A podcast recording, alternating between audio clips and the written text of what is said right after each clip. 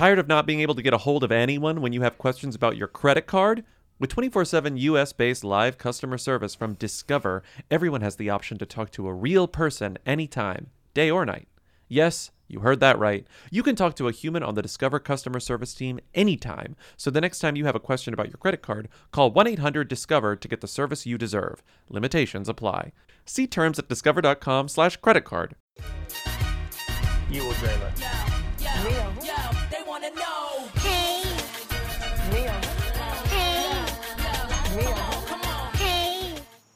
I want to be famous. Welcome to Who Weekly, the podcast where you'll learn everything you need to know about the celebrities you don't. I'm Bobby Finger. I'm Lindsay Weber. And we're on vacation this week, so we've got a Who Remembers episode. Okay, but what's actually crazy is that it's our birthday, and we are 8 years old.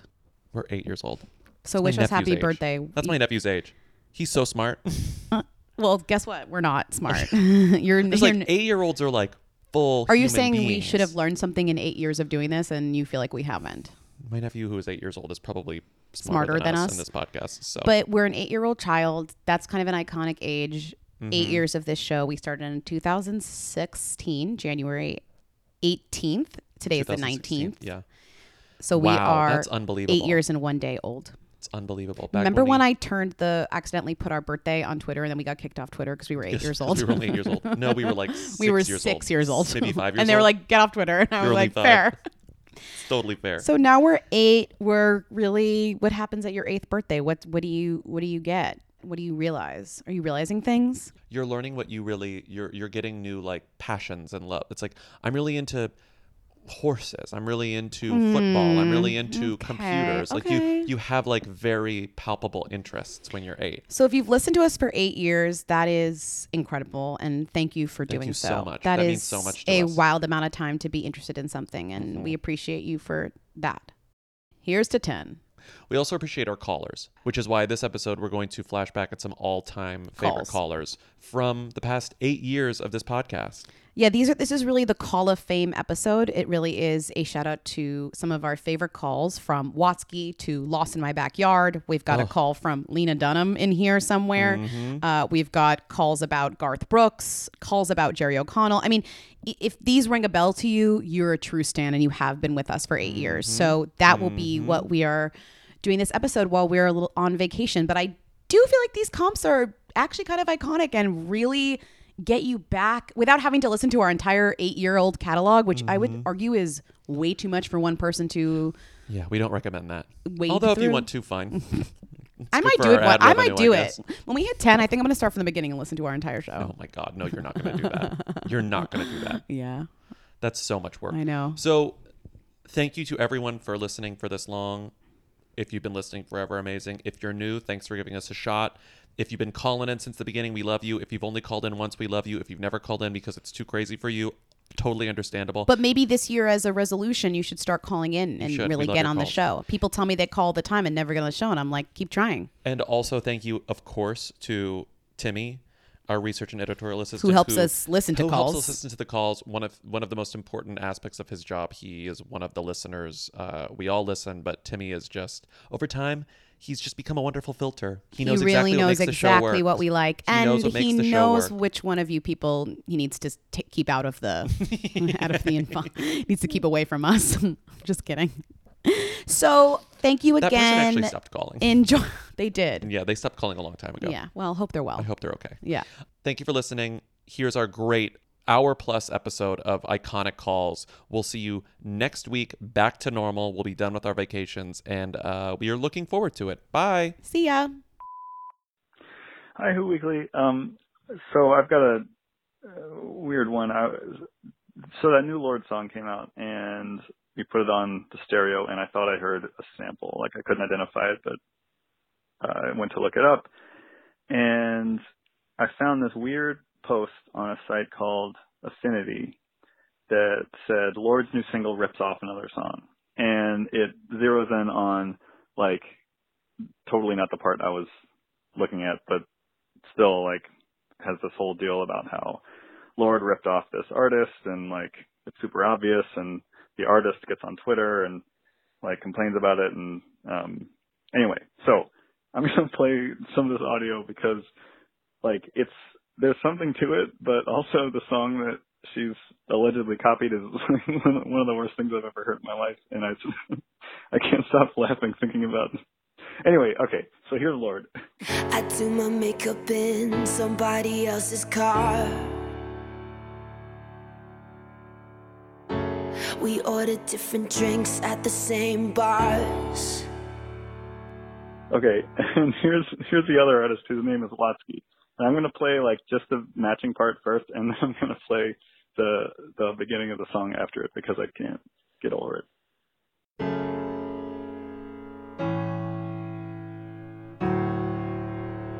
Right? So it's pretty similar. But then here's what happens next.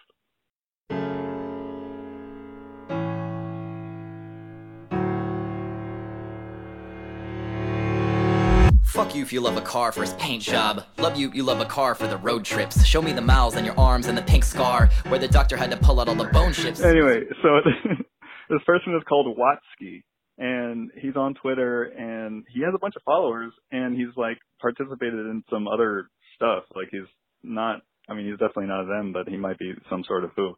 And he's on Twitter, like, joking about Lorde ripping him off, and it is kind of weird. Like, it's the same notes, but then also this is the worst song that's ever been recorded. Anyway, I don't know. That's all I've got. Who is Watsky? And good form, Bella Thorne. This was an incredible haul. I heard this clip yesterday, and every time I think about it, I start to cry. It's so funny because you hear that she has ripped someone off and you think it's going to be in the same realm of it. Like, you're like, okay, here, as the notes build up, you're like, here we go, what's going to happen? And then something happens that just comes out of... Fuck that. Can you play the clip just so I can hear it again? Yeah, let me get it again. Where did it go? Wait, I can also... What's his... Oh, I got it. I also love that he found this story on affinitymagazine.us. Like this very hooey website. Here we go, listen. I'm gonna laugh. I'm gonna lose it again.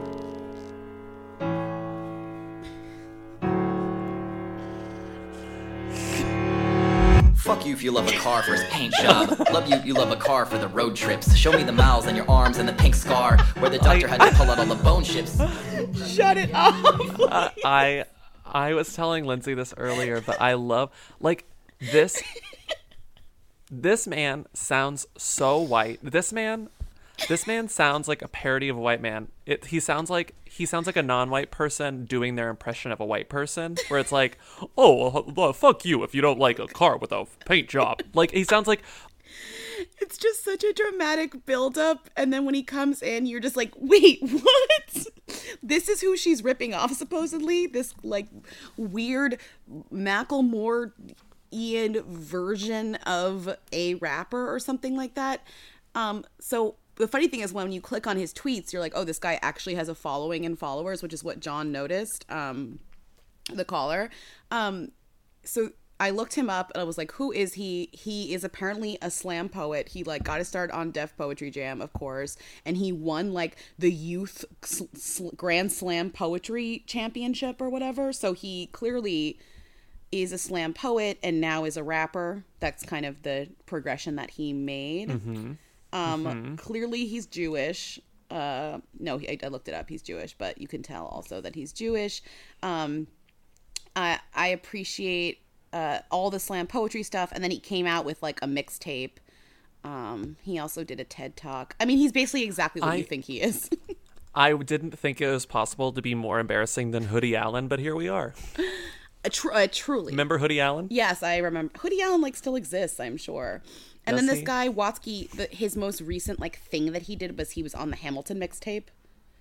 That's cool. That's an achievement. It's pretty themy of him, but no, he's definitely a who. I mean, he was also on an epic rap battle of history video, so. Oh. Cool. So I don't know him, and apparently Lorde ripped him off. But I kind of also don't believe that it's three notes. You can really, it kind of can't rip off, like, chords. It kind of feels crazy. Also, I forget who said this, but it was like, imagine, like, you're Lorde ripped off a song and it's the worst song of all time. Like, imagine song that, like, all that work to rip off a song to make your song, and then it turns out the original song is, like, the worst song you've ever heard, which it really does sound like the worst song I've ever heard in my life. And I guess that's it for today. I can't hear you. Yeah, hello? Hello? Hello? Yeah. I'm right here. Okay. Oh my God, your phone is cutting out. We should end it because I think that we have hit enough of our marks today. Yeah, that's it. Well, I figured I'd make it big. Just try to forget about the things you did. Baby, it's harder than it looks, making all this money and dodging crooks. I bought the kind of big house you used to hate, got property and dogs and a privacy gate. Everything is easy, everything is fun. If life is a lottery, well, honey, I won. Do you see me on TV? Do you remember how things used to be? Well, I know things have changed, but if you call me now, hell, you know just what I'd say. I got lost in my backyard, spent too long staring at the stars, trying to pretend I can get over you with my fancy cars and expensive shoes. What have I got to do to get you out of my head and into my arms or into my bed? Crunch, crunch. That is like, actually upon like third listen, it gets better. Like if Kane Brown doesn't like buy this song, like somehow figure out how to buy the rights to this song and release it. Truly. And it's if any of y'all down there in Nashville have any want to be connected to this caller, let me know and I will set the two of you up. That's happened before. We've gotten a caller that was like, hey, I think I can offer this one caller a job. Can you connect me so I can get their resume? And we did it, and it was tight. And I think they got an interview. I'm not sure if they got the job, but I think they got an interview. The what's so great about that interpretation of Kane Brown's concept of Lost in My Own Backyard is that she turned it into like a missing you thing. Song. Yeah. Like a love song. Like he's like, fuck you, I'm buying a big house. And then I was so in love with you that I got distracted by the stars and I got lost in my backyard. Wow. Like, it's a beautiful song. That was gorgeous. You should be on that TV show, the Songwriter TV show. Oh, the one with Shane McAnally, who's on my shit list. Yeah, yeah. I know he is. He's not coming off that shit list. Really, things have changed. The tides have turned. But I think that was so, so good. And yeah, that was really great. And we have high standards for that stuff too. Mm-hmm. Just really good. I don't even have anything like silly to say. That was even phenomenal. The music of it, the musicality of it was interesting and good. This is a Kane Brown song. It's also sort of Kane Brown fan fiction. The way that like they insert the narrative of Kane Brown's wife not wanting a big house. Oh my God, it's true. It's true. That's lovely. Okay, we can move on to questions. Holy shit, gorgeous. I'm really just blown away by that. Oh, I know. Talent. Will you play it again? Talent. Can you play it again at the end of the episode too? Yeah, I'll play it again at the end. If you want to hear it again, we'll play it at the end of the episode. Okay. Oh my God. I mean, you can also rewind. But I don't. But like you don't have to. We'll play it again. This is digital. Okay. Yeah. Let's move on to questions.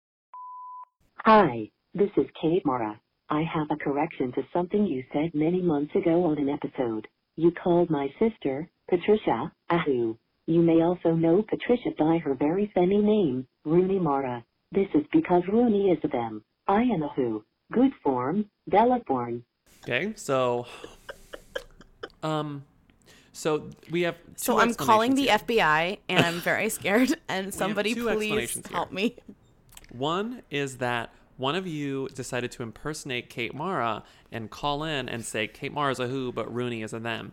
The second explanation is that Kate Mara is the funniest person alive and called in using a fake computer voice. Do you think that's what Kate Mara's phone voice sounds like? Maybe also. I am a who. It's a very creepy call. I really hope it is indeed Kate Mara, but we have no way of knowing. Kate, if it's really you, verify this somehow. We don't have to play the call. You know the number. We obviously know you know the number. Or you can email us at whatsritaupto@gmail.com. Why would Kate Mara use a computer voice. I think Kate Mara might be like funny as hell. Like I think Kate Mara might be Mara good. Calling in and being like, I have to disguise myself using a computer voice, but then saying I am Kate Mara is truly the funniest thing that's ever happened. But again, this could easily just be some hooligan with a good sense of humor. I mean, all hooligans have good senses of humor. That's just understood. I'm just going to go ahead and assume that it is, in fact, Kate Mara. So thank you, Kate, for listening. That's it for today. Hello, this is Lena Dunham calling you from Wales. I've been living in Wales for roughly 2 months, and I'm obsessed with listening to Who Weekly because I'm completely surrounded by Welsh people, and you guys have been my only tie to American life. So I am shooting a TV show, and then at night when I get home really tired, I listen to back episodes of Who Weekly, and I got really excited when I started listening to Who Them, which, by the way, is not inferior to your regular episodes. But I was like, maybe I can call in. I'm not expecting to get on the show, but I do want to tell you that you guys should really consider coming and doing an all-UK episode, especially considering that Love Island has taken over the entire national consciousness. And it's just so Who, because overnight, these incredible Whos, like a fireman from Surrey, become these total Thems. And watching the Who Them transition and then watching them get kicked off the show and then transition back into Whos, it's just so you.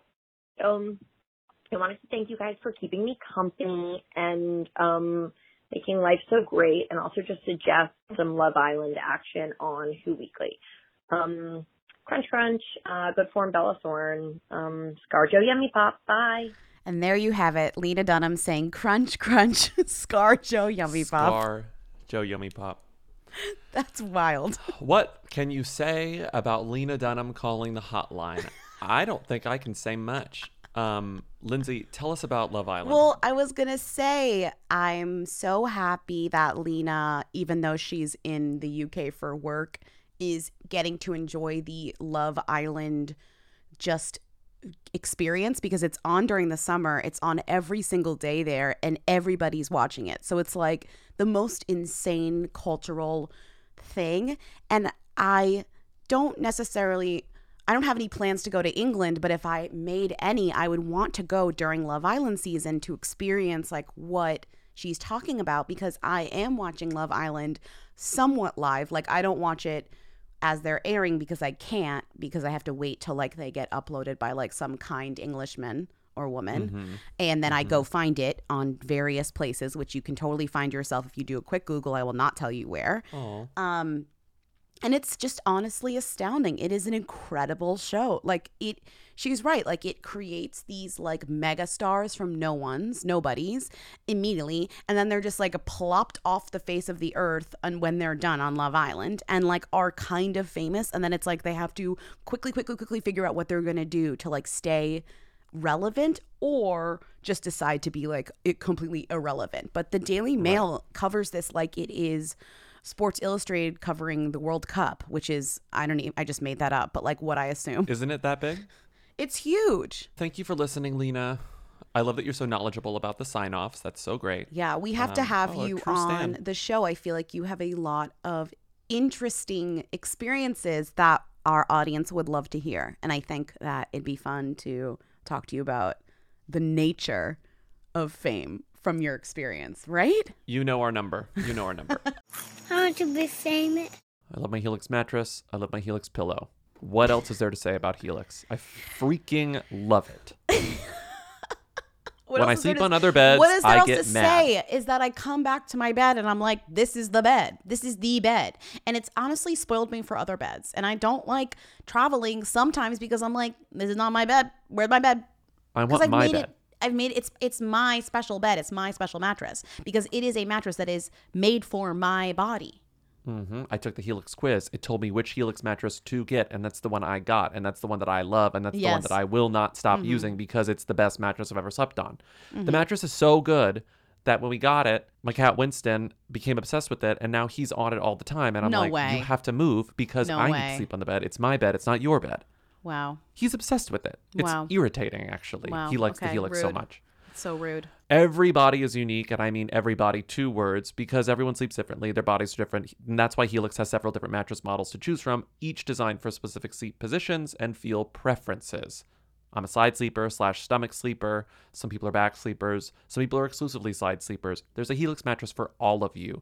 Not only is the Helix the best mattress I've ever slept on, the setup was fast and easy. Their mattresses are delivered in a box and straight to your door. You just open it up and it kind of blows back up after it comes out of the plastic, and you put it on your bed, and it's amazing. Plus, Helix mattresses all come with a 10 or 15-year warranty depending on the model. And if you don't want to take our word for it, Helix has been awarded the #1 mattress picked by GQ and Wired magazine. It's even recommended by multiple leading doctors of sleep medicine as a go-to solution for improving your sleep. Helix is offering up to 30% off all mattress orders and 2 free pillows for our listeners. Go to helixsleep.com/who. That's helixsleep.com/who. This is their best offer yet, and it won't last long. With Helix, better sleep starts now.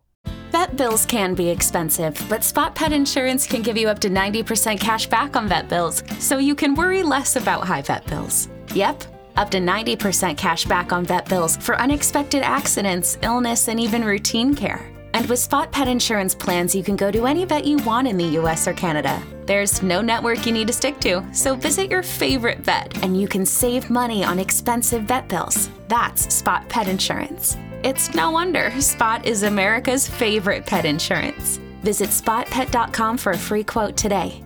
For all terms, visit spotpetins.com/sample-policy. Spot Pet Insurance plans are underwritten by either Independence American Insurance Company or United States Fire Insurance Company and produce Spot Pet Insurance Services, LLC. This is an independent ad from Spot Pet Insurance Services, LLC. I want to be famous. Let's just start with a really good story. Okay, we're going to start with... again, I don't want to oversell it, but the best story we've ever heard. No, the best, not just in the world of Who Weekly, but the best story I've ever heard. This story could be adapted into a short film about this story. Hi, Who Weekly. I'm calling with a fantastic Who story that I got from the Women's March in DC on Saturday. So I was there with my sister, and we were hanging around the Samantha Bee bus.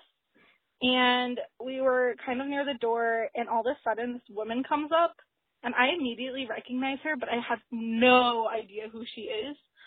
And she keeps, knocking on the door and, trying to get that bodyguard person to open the door, but the bodyguard won't open the door, obviously, because no one knows who she is. And so finally she writes down on a piece of paper, her name or something, and, puts it up to the window. And the bodyguard looks at it and probably still has no idea who this woman is. And then finally, 5 minutes later, a PA or something comes out and, gives her a bottle of water and is like, oh, I'm so sorry. Do you want to come and say hi? And at this point, I still am I don't know who this woman is. And my sister really has no idea who this woman is. And we take a picture of her without her knowing, hopefully.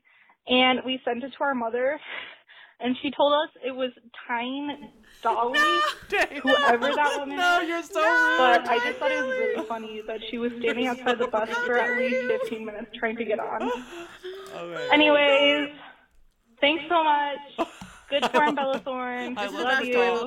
Bye. I love the call just ends with, thanks for listening. There's no question about, is she a who, is she a them? It's just Tyne Daly. First of all, her name is Tyne Daily. How dare you not know who Tyne Daly is?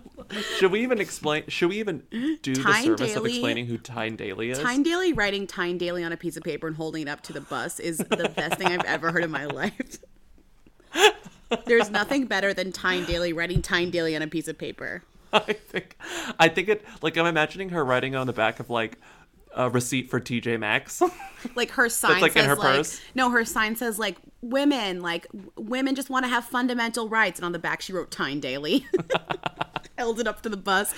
Bodyguard's never seen touched by an angel. Don't know who you are. So she's been on television for 100 years. She's 100, right? She's 100. She's a famous theater actress.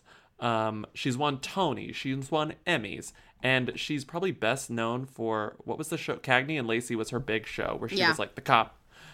She was judging Amy. She was Amy's mom, right? She was like... You know what she's really great in last year? If like, let's say like you're not 100 years old and you want something recent. She was really great in a movie called Hello, My Name is Doris, which co-starred Sally Field. She played a friend. Wasn't she great in that? That movie did not do as well as I thought it would. It's a great movie. I sort of thought like people would enjoy the novelty of Sally Field in comedy because I think Sally Field is excellent in comedy. She was fantastic. She doesn't do enough of them. She was fantastic in that movie. Who did she kiss? What's his name? Max something? Greenfield. Max Greenfield. Point being, Tyne Daly, iconic, legendary actress. But I'm not surprised you didn't know who she was because it's one of those things where it's like, oh, I know,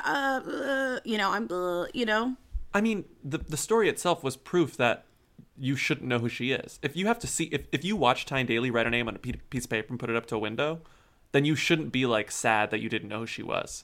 No. You know. Hey, Justin Bobby, this is Jordan. So I just finished watching. Oh, my bird. How do I restart this? No, how do I restart this? She called back. I don't want to play the call. I'm not playing her actual call, but that was the best call ever. Hey, Justin Bobby. Hey, Justin Bobby. If you don't remember, Justin Bobby was the love interest of Audrina on The Hills. Look at me. Homeboy wore combat boots to the beach. I know you don't want to call that your boyfriend. I know you don't. Him leaving this on the table, not saying bye, like, I'm done. I'm over it. Justin Bobby. Like, hey, Justin Bobby. Hey, Justin Bobby. I love it. I feel love like, that call. Yeah. Nothing like having who's on the mind. Justin Bobby, I still can't get over that. That was a real name. Justin that was a real Bobby. Person. Imagine like wanting to become a model and thinking, what should I give myself as a name? And you come up with Justin Bobby. It's so, the sounds are awful. It's awful. And he was just awful. Well, of course he sucks, but like his name, I still can't get over his name. Anyways, thank you for calling. Yeah, I guess. No, it's a really great call. I'm sorry we didn't play the follow-up call, but that was too good. I refuse. And it stands on its own. It stands on its own. I don't need Bobby like getting back to Brooklyn Decker's Wikipedia page for any reason in this episode. We're done with that. Oh, that's so rude. Okay, bye. Thanks for calling. Hi, it's Lexi. I'm driving to work right now, and I'm listening to this week's episode about Jerry O'Connell, and I haven't even started the part where you're talking about him yet, and I just have to tell you that a few months ago I was flying to LA out of like a 6 a.m. flight, and Jerry O'Connell was in my gate eating a bowl of clam chowder at like 5:30 in the morning. That's all. Okay, bye. I didn't listen to this call first. Lindsay did, and she was like going through calls, and I get a text that's all caps, and it's like, we have a call about Jerry O'Connell eating clam chowder at an airport at 5:30 a.m. And I sort of thought you were just sending me the text not planning on actually talking about it, but I'm glad it's here. Wait, why would I not play a call so perfect? I thought you'd be like, oh, we don't need to play this. Like, it's not interesting. But it actually is very interesting. It's fascinating. Jerry O'Connell caught eating a bowl of clam chowder at the airport at 5:30 in the morning. Nothing else needed. No context needed. We don't know if it's New England or Manhattan. He's a Manhattan boy. He grew up in Manhattan, so it might be Manhattan. Yeah, but most clam chowder served is New England. So Manhattan clam chowder is so gross. New England clam chowder at 5:30 in the a.m. is so gross. It's literally heavy cream. Was I with you when I got the clam chowder as it was at some diner, and it was very, very early, and it was super hot. Yes. It was like 100 degrees out. Yeah. And I didn't realize my sandwich came with a soup. You and were she was so like, what do you want? Delighted by the fact that you could get clam chowder that you got clam chowder.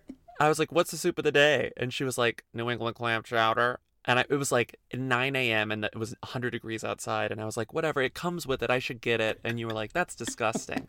And it came, and I thought I would have one bite. And then I finished the whole bowl. It was so good. I was sweating. What I'm saying is I understand. I can relate to Jerry O'Connell here. I think clam chowder is an anytime meal. There's three issues here. One is clam chowder. Two is 5:30 in the morning. Three is the airport. So like just all of those things together is like a no. Like I love airport, clam chowder. Clam chowder is maybe food at the airport is fine sometimes. 5:30 in the a.m. Sometimes you got to eat, but all those things together is the main kind of issue. Also, that we have here. It was at LAX, not JFK, so it wasn't even clam chowder that he bought in New York. He bought the clam chowder. It was in LA California. Clam chowder. Okay. I went from sympathizing with him to saying, hell no. So Jerry's off Wendy. Wendy's back. She's done a ton of press and she's back in action. So salute to you, Jerry. I'm sorry. This is a very Curb Your Enthusiasm-y, like Larry Davidian moment where you could develop a storyline for an episode of something where it's like two people are in the running for becoming Kelly Ripa's co-host. One of them is Ryan Seacrest and one of them is Jerry O'Connell, and Larry David is in charge of deciding who. And Larry David really likes Jerry O'Connell, but he sees him at LAX eating clam chowder and he's like, I don't trust this guy. And they're like, why not? And he's like, well, he was eating clam chowder at 5:30 a.m. at LAX and I don't trust him. But then something happens at the end where Jerry like fucks over Larry, you know, like yes. Jerry ends up winning. Something happens where like Jerry's like, Larry, you should have let me host it, and it's like bah, bah, bah, bah, bah, bah. Or he ends up on a plane and they're like, would you like a bowl of, like, he gets clam chowder. Oh yeah, they're like, he's like, I guess I'll eat it. He gets on the plane and he's in first class. They're like, oh sorry, all we have is clam chowder, and it's like.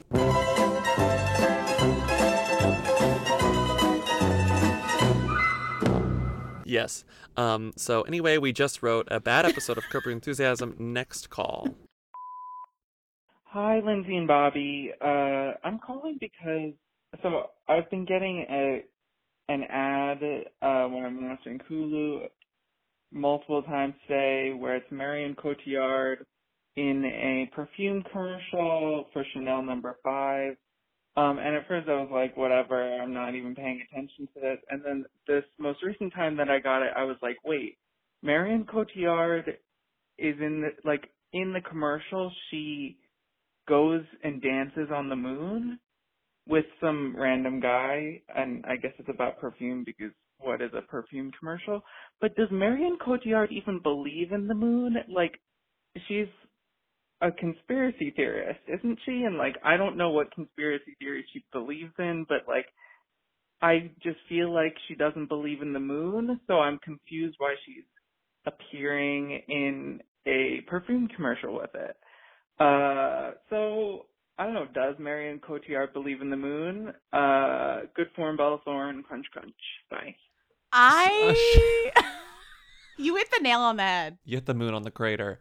This commercial has been inundating my television viewing for weeks as well, and I've been texting some of my friends about it, and I'm just like, this is so fucking funny. And like, do you think that the person who like cast her in this like is in on it? Like they knew that she's absolutely not, because it feels like a personal hit. Absolutely where it's like, not. Let's get like this woman doesn't believe in the moon. Let's get that scooter to dance on the moon. Like, does she know she signed up for this? And it's such a joke in my own household because whenever it comes on HGTV, so every time I'm watching HGTV, it's one of the like six commercials that airs in every commercial break, and every time it starts, Josh is like, no, not this again, because it's not only Marion Cotillard dancing on the moon, she's dancing to a rendition of Lorde's Team, but she is singing Team. Can you play it? It's the most kitchen sink concept. Listen. When I heard this, I freaked out. I mean, I didn't even need to see it, but like... Call all the ladies out. Shows on thoughts, 100 shows between teeth. Now bring my boys in, their skin and craters like the moon we love like a brother. Molly glows through the room. We live in CDs, you'll never see on screen. Not very pretty, but we sure know how to run things. Living in ruins of a palace within my dreams. We're on each other's team. So they're on the moon dancing to Lorde's Team that Marion herself is singing. To answer your question, does Marion Cotillard believe in the moon? I'm pretty sure she believes in the moon. What she doesn't believe in or isn't certain of is that a man walked there. But that doesn't help her case, because in this commercial, she's dancing on the moon. So she was interviewed very iconically. True heads know that in 2007, at the height of Marion Cotillard is here, baby, she was interviewed by a French newspaper, because I think the original interview was in French. And sorry, just thinking about it, she probably said this in French, because it's like kind of like she almost certainly said it in French, but she still said it. Right. And now we said it. So it says, Did a man really walk on the moon? Oh my God, no. I saw plenty of documentaries on it, and I really wondered. And in any case, I don't believe all they tell me, that's for sure. I don't care what, the particulars of her belief are. If you are out here saying, did we land on the moon? We have a problem here. I don't need to know more details. If you're already the type of person who's questioning it, you're a truther, right? Right. Yeah, so Marion Cotillard questions the validity of the moon landing video. She doesn't know. She's not sure. She saw plenty of documentaries on it, and she really wondered. And in any case, I don't believe all they tell me. That's for sure. Okay, you have to stop doing that. I'm picturing her on the fake moon set dancing to Lorde and drinking coffee at craft services, being I think this is the place where they filmed the one where Neil Armstrong walked to, right? Am I right? Ha ha ha. And then they're like, Marion, don't make jokes like that. And she's like, 100% believes that where she filmed this ad is where they filmed the original moon landing. 100%. That is it. That's it. Look, I'm Neil. Oh. Oh, now they're going to say I walked on the moon.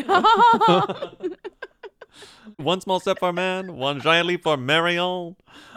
For Marion. Okay, we can't do that. Hi, Lindsay and Bobby. My name is Kirby. I have been a fan for about 3 weeks now, because my friend Rachel told me to listen to your podcast, and she kept referring to people as who's and them's, and I was like, that's great. What are you talking about? And then she told me that I needed to call and tell you about how Chrissy Teigen inadvertently, not hooked us up, but had me, what am I saying? I'm so nervous for some reason on the phone, but set up me and my boyfriend on Twitter, which I will save for another phone call, but I'm calling because I just watched the Golden Globes, and I have 2 questions for you. First of all, did we know that Jeffrey Dean Morgan was dating, or actually is married to, Hilarie Burton from One Tree Hill? I had no idea until Jeff Jarrett posted a photo on Instagram, and I saw that he was with her, and I was kind of blown away, and then I obviously Googled it, and apparently they've been married for a little while, and they have a son together, and he's 6 years old. So Jensen Ackles from Supernatural set them up. I don't know. Are we supposed to know this? I just thought it was a little weird, but also really cool. Good for them. Okay, anyways, I took this as a Facebook group as well, but wanted to come to you guys since you're the authorities. So thanks for making me laugh, and I'll talk to you soon. Okay, bye. What a great Chrissy Teigen story. You should call again and give us the full story, even if we don't play it. I need to hear that story. No, I need to hear the story. Yeah. Personally need to hear the story. Even if you don't want us to play it, just will you call and tell us the story and be like, don't play this, but here's the story. Put a disclaimer. We're fine. So, sorry to everyone listening who actually wants to hear the story. It's just for us. It's just for us. Unless you want us to share it, that's fine. But we would never share something if you did not give us permission. But if it's also a bad story, then I'm still not going to... it has to also be a good story. You know what I mean? Quality control. So Jeffrey Dean Morgan... I did not know that he and Hilarie Burton were together until the Golden Globes. I didn't know either, which is crazy because this is totally up my alley. It's very old loves, very random coupling, and they've been together for a long time. So I'm just really surprised this didn't come across my radar. Maybe it's because I definitely don't pay attention to anything these two have ever been in. Aside from him, do we see them? Well, when he was in the tabloids, the last time I cared about him was when he was on Grey's Anatomy as Denny. We've talked about him before because he has a twin in Hollywood, which is he has the exact same face as Javier Bardem. But we talked about him last time, and I said I care about Jeffrey Dean Morgan because he was Denny, and that's the last time I cared about him. Him and Hilarie Burton were not together when he was on Grey's Anatomy, but since then they have gotten together, and they have a kid, and they're married. They have a kid. They're married. Questionably married. No, oh, they are married. For sure married. They're married, yeah. Okay. I thought there was some weird thing about, like, the only reason we know they're married is because he referred to her as his wife, but, like, there was no, like, they weren't on the cover of People when they got married. They've been together for over 7 years, says this article, but I guess they both were married. They both says just Jared Jr. No, I'm reading a worse website, which is fame10.com. And and so I trust them because fame10. So he was married and she was married, and this is their second marriage. God. Their second marriage. Imagining myself reading like Fame 7 and I'm getting questionable information. It's like they've only been married for 4 years. What? Fame 10 has 10 things I didn't know about Hilarie Burton and Jeffrey Dean Morgan's relationship. And honestly, I didn't know any of these things. Number 10 is they love candy. I didn't know that. Why don't I even just, should I just go through this list? Because go through, please. If they're all as good as I love candy, whew, we're in for a treat. Well, 10 is I love candy. And the reason they love candy is because they co-own a candy shop. So it's not just that they were photographed having candy. They literally own a candy shop. Wow, that's two things that I just learned on one bullet point. Can incredible. You believe it? I love Fame 10. I feel like Fame 10 is the best website in the whole world because Us Weekly would say they love candy and it'd be like one time they ate candy. This is literally they own a candy shop. Or it would have a bolded bullet and no like regular body copy underneath that. Okay. 10, they love candy. Wait. 9. Wait, can I read you this description? It gets wilder every sentence. Okay. There's more about the candy? Oh my God, just wait. Despite being beloved stars, the two live a very low-key life and actually co-own a candy store in Rhinebeck, New York called Samuel's Sweet Shop. It's in Rhinebeck? Yes. We should go. I know. I'd love to go to this candy store. Ready? It gets better. After the passing of the owner, Morgan and Burton, and fellow actor Paul... Hey, I've been there! Oh my God! Sorry, go on. What was that? You've been there? Yes, I've been there. I bought so much candy when I was there. Excuse me. Go on. Okay. After the passing of the owner, Morgan and Burton, fellow actor Paul Rudd and his wife Julie and their friend Andy and his wife all bought the store. So he co-owns a candy shop, or they co-own a candy shop with fucking Paul Rudd. Oh my God, I've been there. It's like the cutest candy shop, and it's across from this really good... How did you have idea that it was owned by Jeffrey Dean Morgan and Hilarie Burton and Paul Rudd and his wife Julie? I went there because it was the cute, like, I was like, what is this? Because I love candy. Our listeners must know I love candy. And I was in Rhinebeck, which is the cutest fucking town upstate, like on the Hudson. Oh my God, big candy fan. So when I saw this Samuel's Sweet Shop, I was like, well, that looks great. Gotta go in there. And...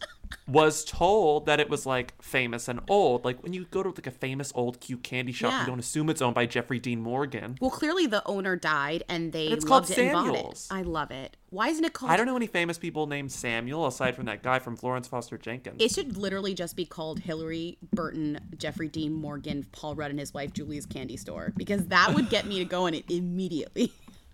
That's number 10. We're only at 10. We need to move on. Sorry. Oh my God, I just can't believe I've been there. That's crazy. I bought so much candy. I believe it. You love candy. That's our listeners must know you love candy. Okay. Number 9 is equally good, which is crazy because we're only at number 9. Let me just read you a little bit of it. Despite a 16-year age difference between the two stars, mutual friends of the pair thought Burton and Morgan would get along great, so they set them up in a blind date in 2009. The pair met thanks to Morgan's former Supernatural star, Jensen Ackles, who is a total who just so happens to be married to Danielle Harris, who starred on One Tree Hill with Burton. In an interview, Morgan explained, I happen to be blah, blah, blah, blah, who cares? Point being, they were set up by Supernatural Jensen Ackles' wife, who was on One Tree Hill. Wild. Crazy, right? Yeah. Right? Crazy. That's wild. Crazy. And also, Jeffrey Dean Morgan was on Supernatural. I mean, it seems like everyone's been on Supernatural. The show's been on for like 12 years. That's true. It'll be on for enough years that every actor has been on it. So it's like Law and Order, you know? Okay.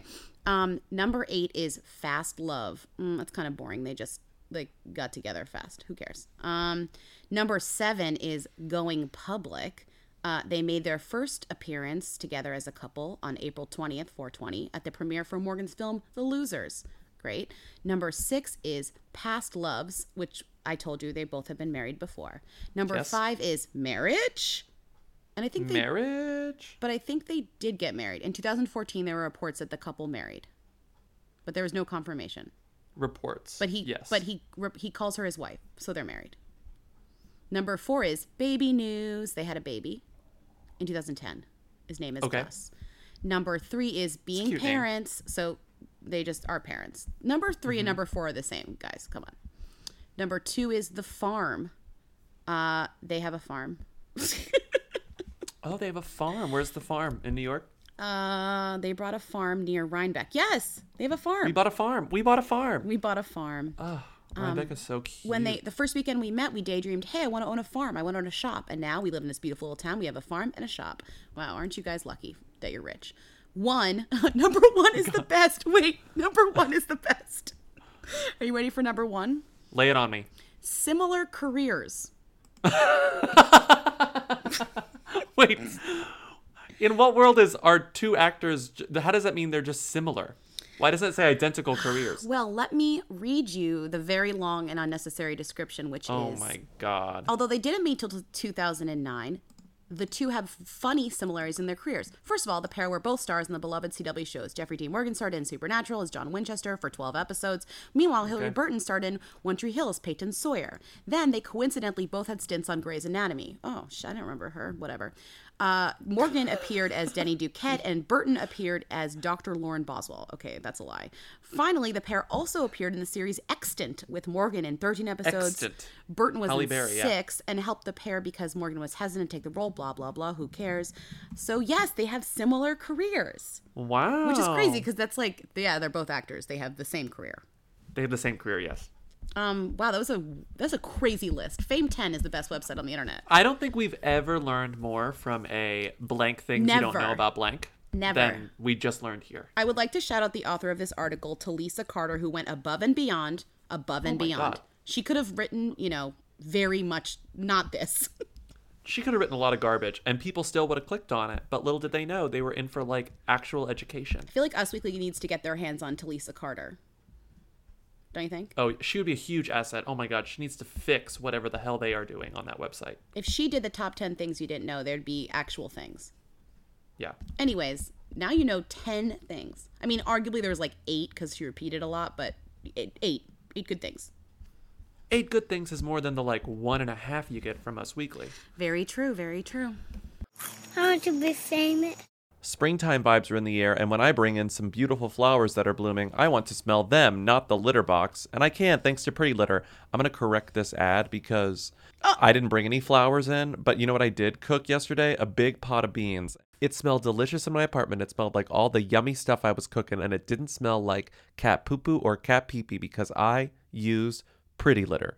You're saying springtime vibes are in the air, and when I cook a big pot of beans, I want to smell them, not the litter box. I'd rather smell beans than flour. I'm trying to personalize it. I don't think Pretty Litter would mind you correcting their intro with your own personal endorsement, which is that you want to smell your beans. Yes, delicious fragrant beans with bay leaves and garlic and onion. This is all to say that nothing beats Pretty Litter's ability to instantly trap odor. It's ultra-absorbent, it's lightweight, it's low dust, and one 6-pound bag works for up to a month.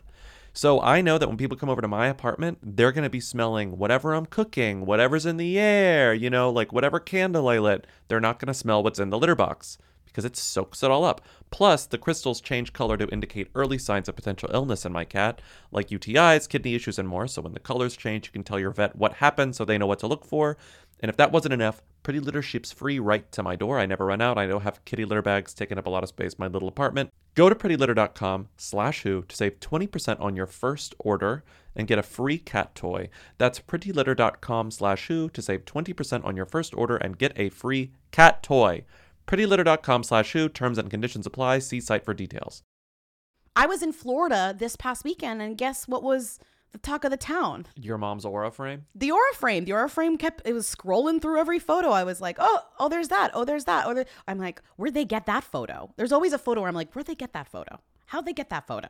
I don't know where my mom gets the gifts that she sends me. Like when she sends me a text gift, I'm like, where did you find that? And sometimes I look at her Aura frame and I'm like, where did you download this? No, I'm like, where did you get this photo from? Whose Instagram did you steal this photo off of? They love to steal from, and they love to just screenshot and not crop. So it'll just be like a cropped iPhone photo that's Instagram. On the Aura frame. Exactly, with comments and everything. It'll just be on. It'll be zoomed in sometimes, so it's extra blurry. But you know what?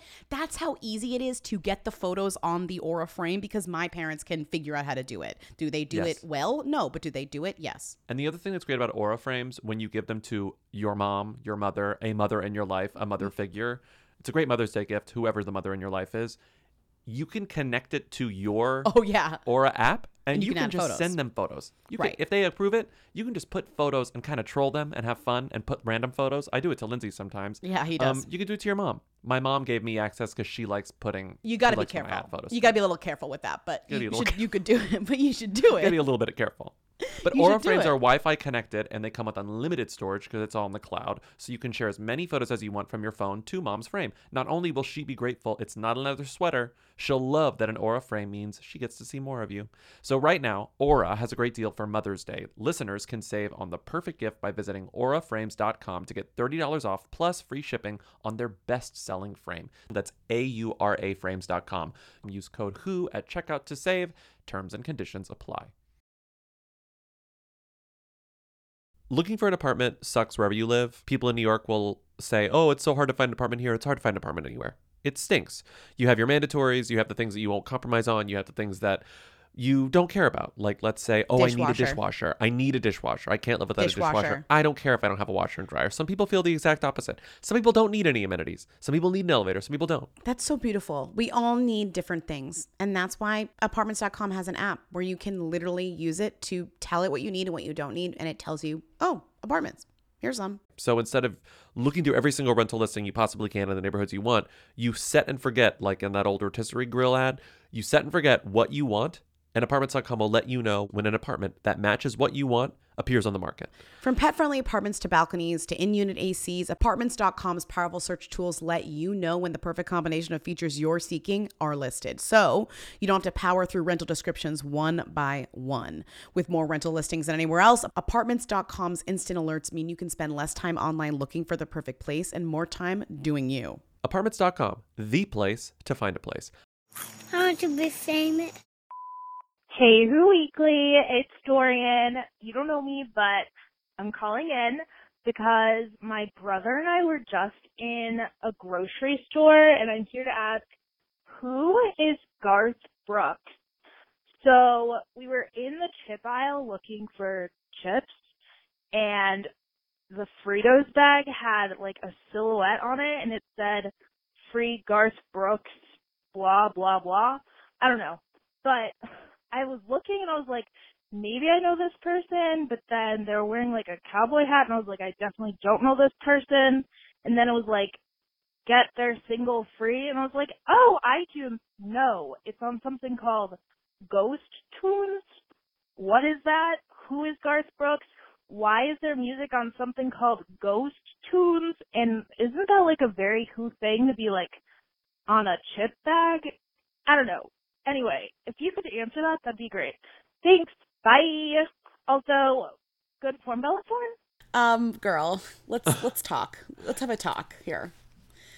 So, Garth Brooks is the most famous country artist of all time. Of all time.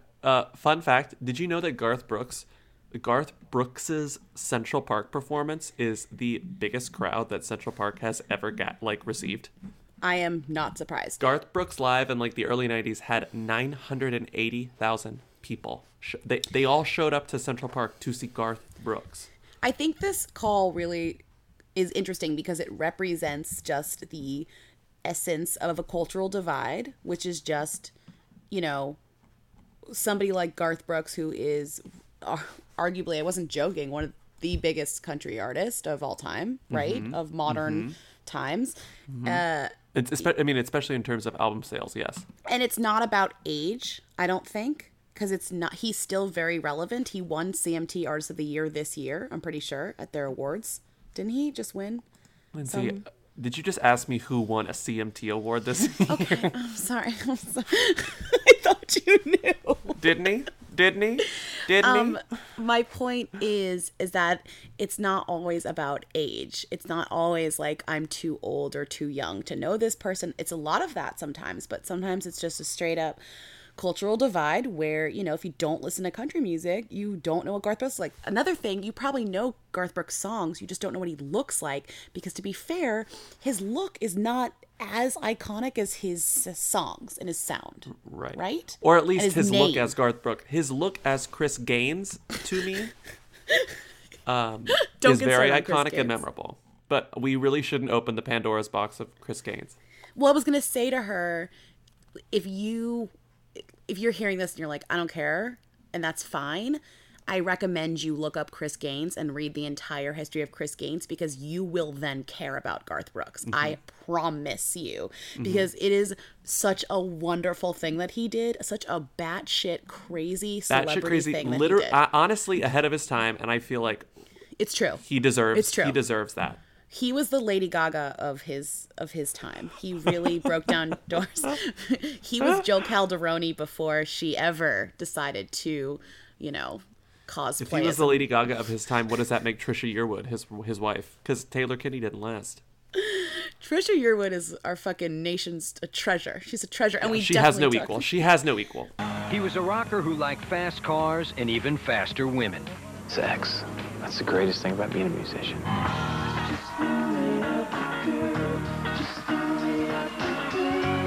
His passion for music was rivaled by only one thing. I've gone to his hotel room on occasion, and there's been more women there than I would count on one hand. But his addiction to sex finally forced Chris Gaines to seek help. The other thing I want to say is, you said, what is Ghost Tunes? Oh my God. Garth Brooks. The hooiest music streaming site. So you know about Tidal? There's only one streaming digital library store that is hooier than Tidal, and that is Garth Brooks' Ghost Tunes, which he sells his own songs on and other country artists' songs on. But apparently, he makes quite a bit of money on this site. And it's not just country. It has all genres. Yeah. Yeah. I really don't understand it, because it's like I think you buy the albums. I think Lindsay, you own it more, and it's a better track quality. I just want to say, my point is that if we could prove to you how famous Garth Brooks is that he can have his own streaming service that's mostly his music that's still successful. That's how it's like if Beyonce was like, you can only get my music. Oh, wait, that's a lot. You can only get my music on Tidal. And then Tidal was literally just the Beyonce service with other various little things, but mostly just to get Beyonce. That's like Garth Brooks and Ghost Tunes. It makes me think of... my reaction upon hearing this call was a lot like, what's her name? The little girl in True Beverly Hills, whenever the cop pulls them over and her dad is like the famous boxer. And she's like, excuse me, officer. Do you know my daddy is? Do you know who this man is? Yeah. That's like me talking about Garth Brooks. He sold out Central Park in 1992. He married Trisha Yearwood. He had the Red Strokes. He sang We Shall Be Free. The Thunder Road, blah, blah, blah. Garth. Our nation's country king, Brooks. Okay. But it just shows that, like, who's and them's. Like, it's a personal experience. It's a subjective experience sometimes for people. Wow, beautiful commentary. You didn't know who this random white guy's face was on your bag of Fritos, and I don't blame you necessarily, because Garth Brooks on a bag of Fritos would not be instantly recognizable. Maybe Garth Brooks with a cowboy hat on at a saloon selling, you know, Ghost Tune subscriptions, selling chaw. I don't know what he would sell that would make more sense. But what I'm saying is that I don't blame you for being confused, because if I saw Billy Joel's face on a Nike sneaker or something, I would be like, what? At first, and then I'd be like, is that Billy Joel? I know it's not your point, but if you told me Garth Brooks and Billy Joel were brothers, I would believe you. They have similar face shapes and features. You are right. That was not my point. Next call. Excuse me, officer. Don't you know who this man is? Jasmine, honey. Jasmine, cool it. You're too modest, Daddy. Look, this here's the man who put the space in Sphinx's teeth. The man who knocked the hair off Hagler's head. He's the best. He's the greatest. He's my dad. James, the jackhammer shocker. Now, Daddy, shake the man's hand and let's be on our way.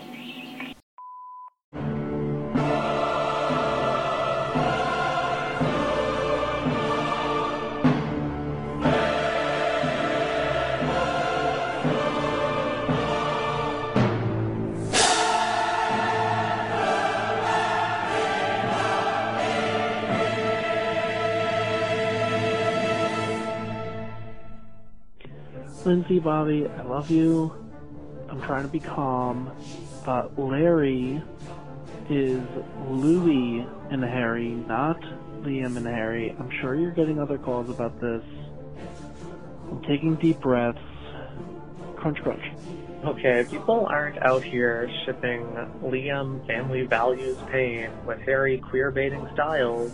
Larry is about Louis and Harry. Come on. Hi, Lindsay and Bobby. I'm just calling. I think I've called you about this before, but you constantly confuse Liam and Louis from One Direction. Hey, Lindsay, Bobby, it is I had to pause Louis and Harry that are Larry. Larry, guys, I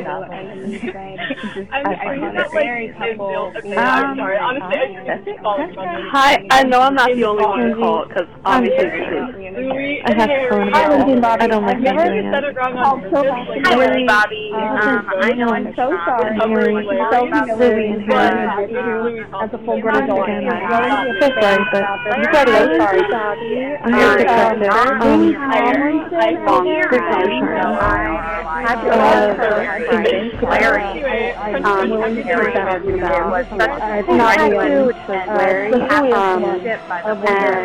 accept it. Louis Tomlinson and Harry Styles. That was definitely the most popular One Direction. This is an extremely important distinction to some people, and I would hate you to get on the wrong side of the Larry shippers.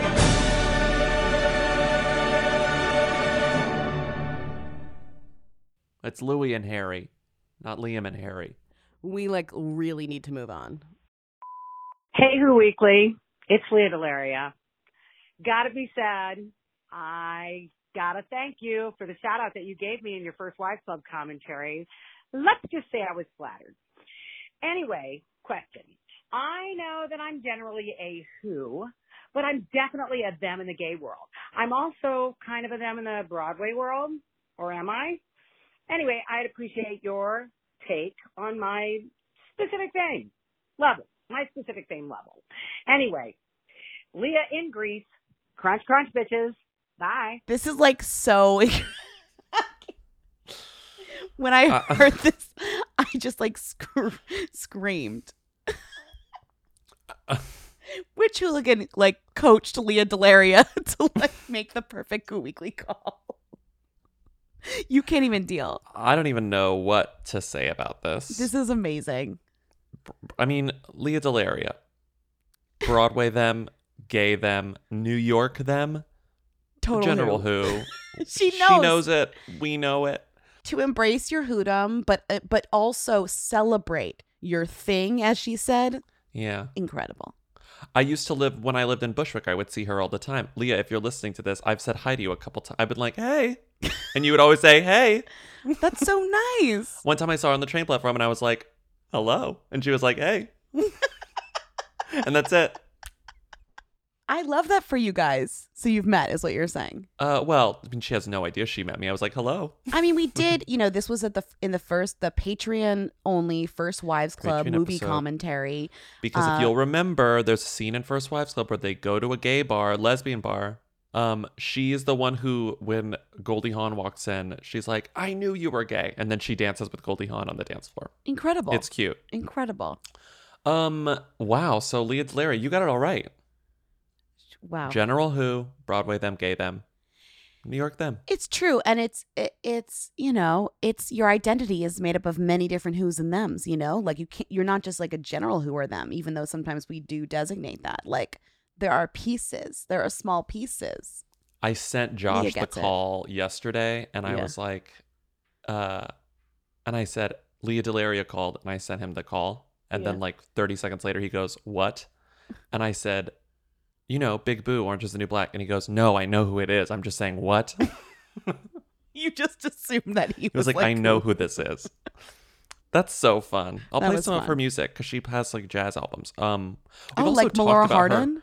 Yeah, we've also talked about her music in the past, and I think I have played some of her music because she weirdly comes up frequently.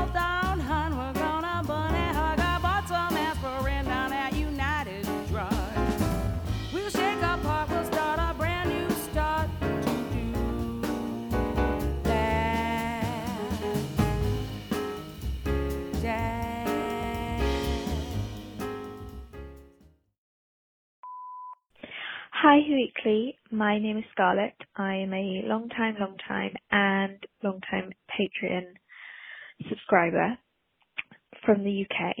And I was just wondering if my dad, Richard Curtis, is a who or a them.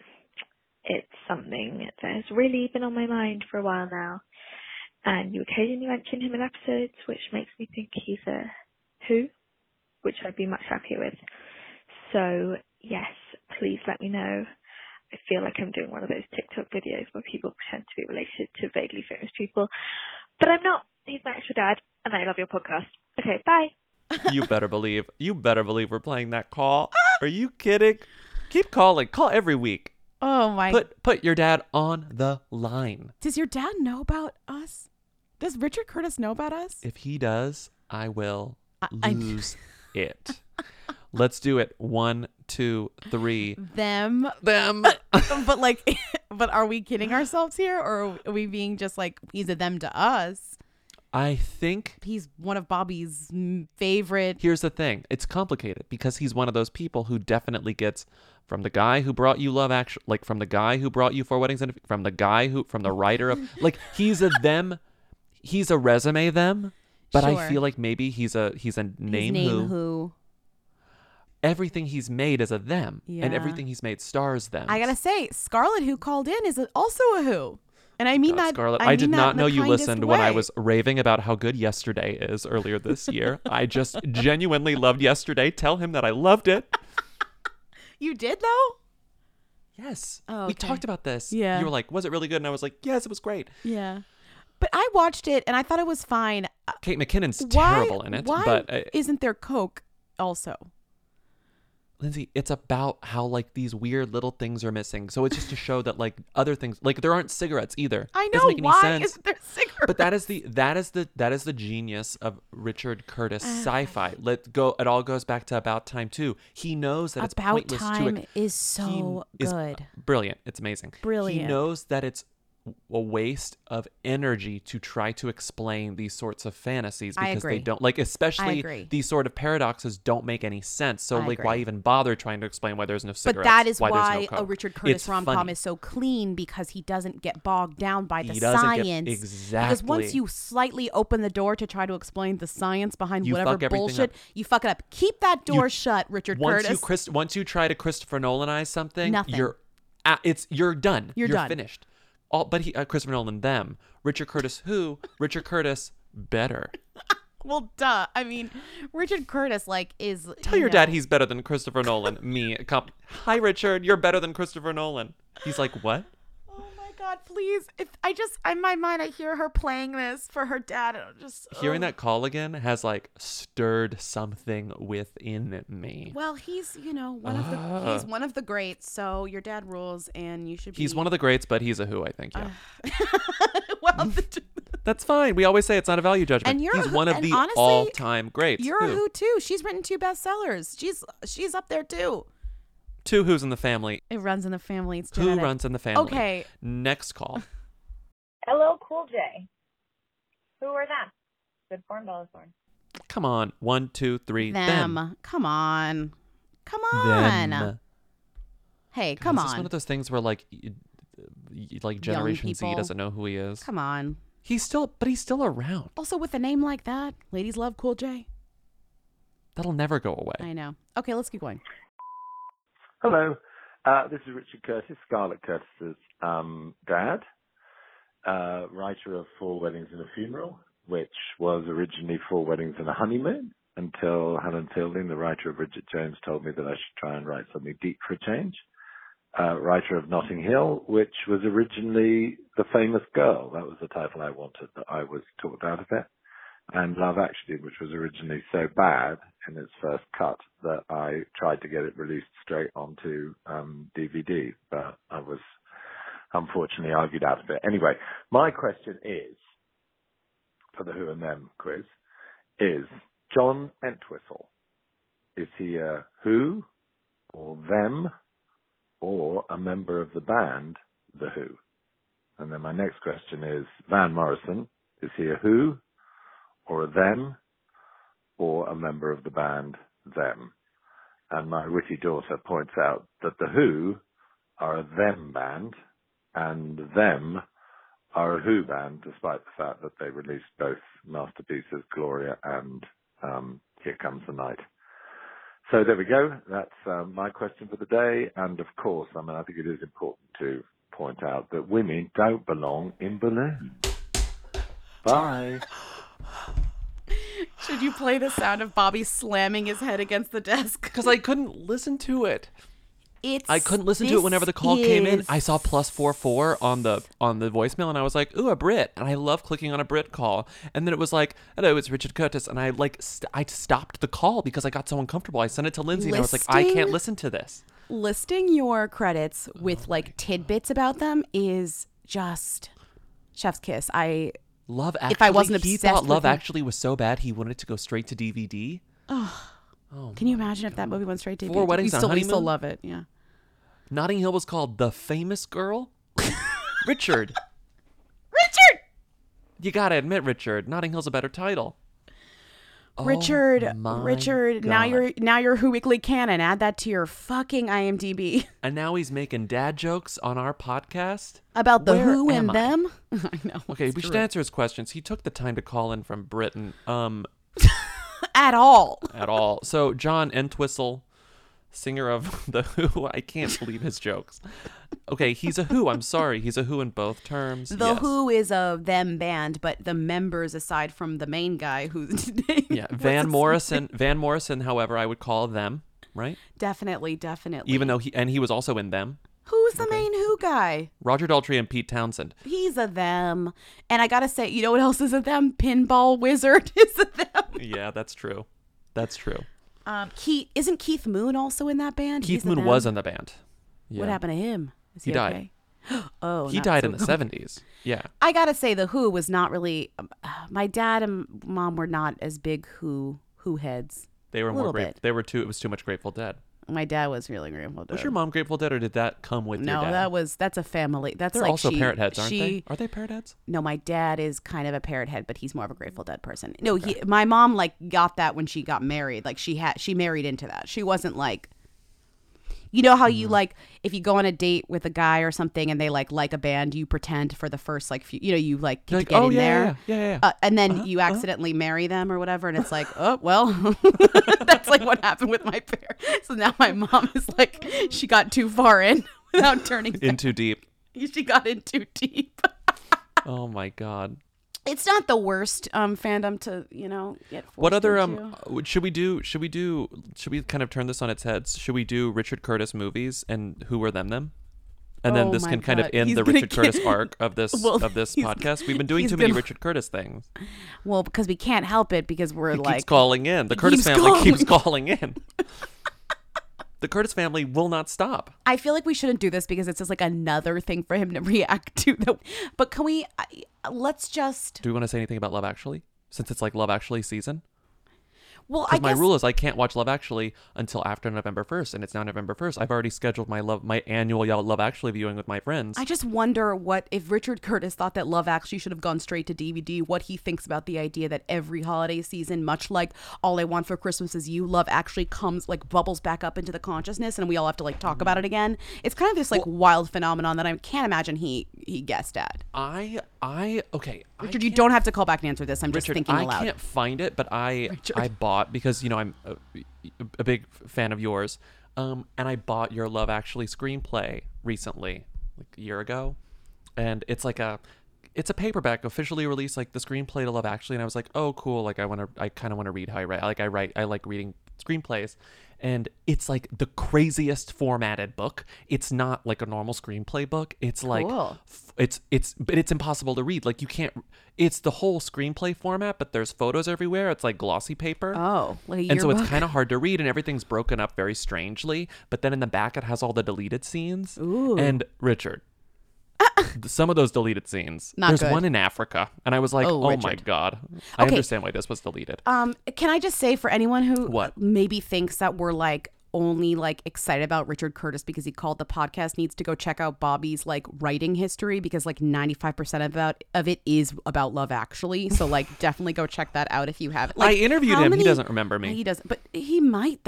You literally have written about Love Actually in every place you've ever written. I interviewed him about time because I was like the most excited person in the world to see that movie. Right. So I just want to say that this means like, I think that people might, I don't want people to get the wrong idea that this is just like we're excited because it happens to be that Richard Curtis's daughter listens to this podcast and now he called us. This is a long standing. It is not an overstatement to say the only reason I have the career I have is because of Love Actually. Yeah. And also, I just want to say, Nora Ephron, may she rest in peace. If she called this podcast, I would like quit the podcast. Like that would be the end for me. She's dead. Yeah. The only reason I have the career I have is because of both Richard Curtis and Nora Ephron. Yeah, that's it. The life I have. Yeah. Nora Ephron, Richard Curtis. I mean, the DVD that Nora signed is like the only valuable thing I own currently. Yeah. More valuable than my car, I bet. At this point. Oh, absolutely. What's the blue book on that car? What's the blue book on that car? I'll tell you what, it's less than that Nora Ephron signed DVD. I mean, it's like $15K or something. Whatever. I'm never selling it. It's relevant. No way. The blue book value is $15K. Get out of here, the blue book. You don't even have a car. You don't know. No, I know, but I'm just saying blue books are surprisingly low, I think. Okay, all right, so let's... I'm not a car person. We're done with this episode. I just like saying blue book. I know you do. You're like, what's the blue book? What's the blue book? Check the blue book. Because my dad would be like, what's the blue book? Okay, we're done with this episode. You can call in 619-WHO-THEM. Except unless you're in the Curtis family, we've had enough. Like, we love you, but like, we can't let you monopolize the podcast because the moment you call it, we have to play it. If the Curtis family calls, we have to play it. And that's just, it'll be greedy of you to call back. Okay, but if you're ever in America, we'd love to meet you. Yeah, come to New York. We'll hang out. Okay. Our treat, Who Weekly treat. So thank you for listening. 619-WHO-THEM. Call in with questions, comments, concerns. We will see you on Tuesday. Hey.